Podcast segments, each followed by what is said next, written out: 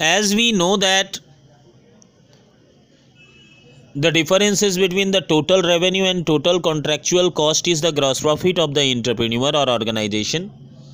From this gross profit if we deduct the payment to factors of production which are owned by the entrepreneur himself we can get net profit. The net profit has uh, certain elements. So we are going to discuss what are the different elements of net what are the uh, different elements of profit. Now we will discuss it. First net profit is the reward for risk taking. It is very simple thing. When an organization or organizer do the hard work in respect of the factors of production. The entrepreneur wants to get some profit from his hard working. So the entrepreneur has to take risk in organizing the production process. Profit may be positive or negative. There is a no guarantee that the goods produced by him will be sold in the market. Hence when a certain amount of money is spent to produce goods and services there is a risk involved. The reward for risk taking is profit. So we can say that the first element of profit is a reward for risk taking. Now we are going to discuss second point that is profit can also arise as a result of innovation. The entrepreneur can innovate a new product or a new process of production.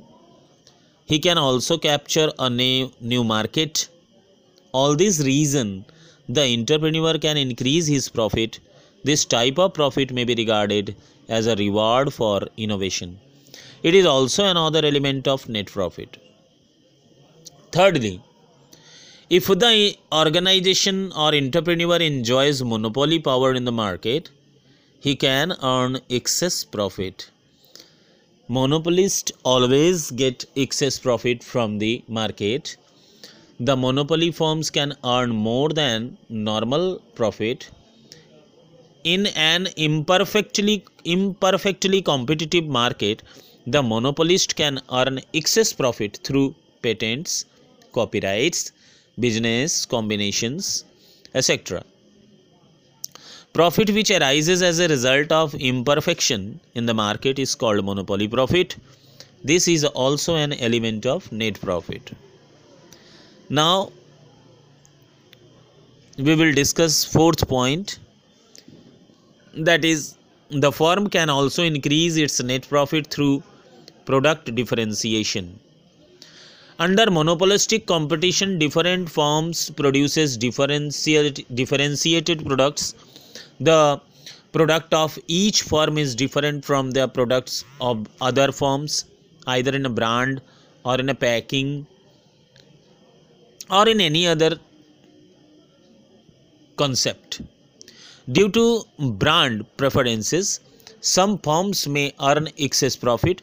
This is also an element of net profit and next point that is fifth point is another element of net profit is windfall gain.